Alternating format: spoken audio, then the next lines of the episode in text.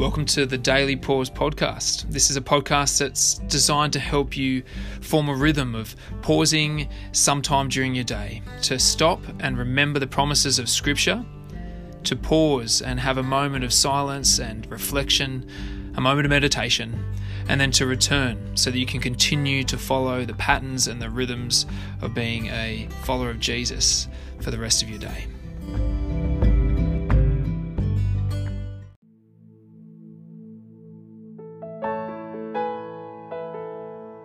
Welcome to the Daily Pause. It's Friday, and I hope your week has gone well. And in some respects, I almost want to apologise for the way that we're going to end our week, except for the fact that this is God's Word, and it is good for us. We're looking at Psalm 88 today, and it's a psalm that actually takes us straight into the valley. It takes us into dark times as Heman really cries out to God. And darkness is actually the theme of this whole psalm. You'll hear that word used quite often. It's a psalm, therefore, of lament, but one that takes us on a journey that doesn't actually end in hope like those that we looked at last week. This one, along with Psalm 39, are the only psalms that don't end with that sort of hopeful tone. And so you could almost call it a psalm of abandonment, as Heman questions. But I'm thankful this is in our scriptures, because it does help us see that God understands the way that we react in darkness and gives us language for how it is that we can respond. But also, our scriptures tell us that He doesn't abandon us. But I'll leave that until the end. So please sit in this and then listen and then pause, and then I'll return to draw it together. And so let's begin our pause. Be still before the Lord and wait patiently for Him.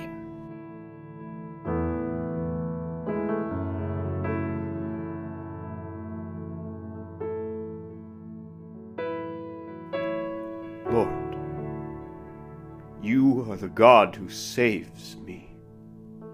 Day and night I cry out to you.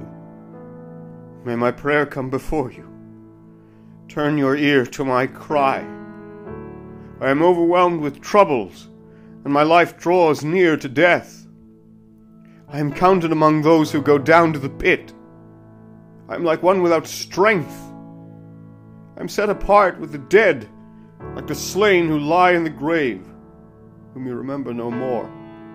You are cut off from your care. You have put me in the lowest pit, in the darkest depths. Your wrath lies heavily on me. You have overwhelmed me with all your waves. You have taken me from my closest friends and have made me repulsive to them. I am confined and cannot escape. My eyes are dim with grief. I call to you, Lord, every day. I spread out my hands to you. Do you show your wonders to the dead? Do their spirits rise up and praise you? Is your love declared in the grave, your faithfulness in destruction? Are your wonders known in the place of darkness, or your righteous deeds in the land of oblivion? But I cry to you for help, Lord. In the morning my prayer comes before you. Why, Lord, do you reject me and hide your face from me? From my youth I have suffered and been close to death. I have borne your terrors and am in despair. Your wrath has swept over me. Your terrors have destroyed me. All day long they surround me like a flood. They have completely engulfed me. You have taken from me friend and neighbor. Darkness is my closest friend.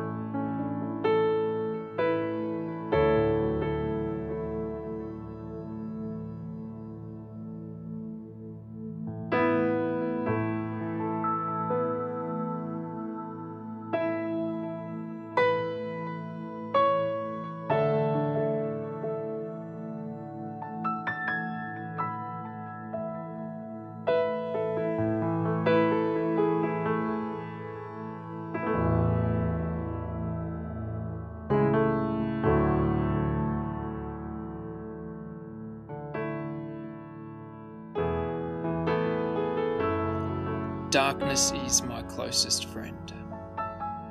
It's a heavy, heavy psalm, isn't it? In fact, that last phrase, the last word in the Hebrew is darkness. My closest friend is darkness. And yet, Heman didn't really fully experience darkness.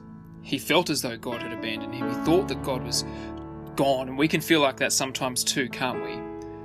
But this psalm points for us toward one who did experience total darkness. That Jesus himself stood before God's wrath, and as that one who stood before God's wrath, he can say, darkness is my closest friend. Darkness was his only friend in that moment.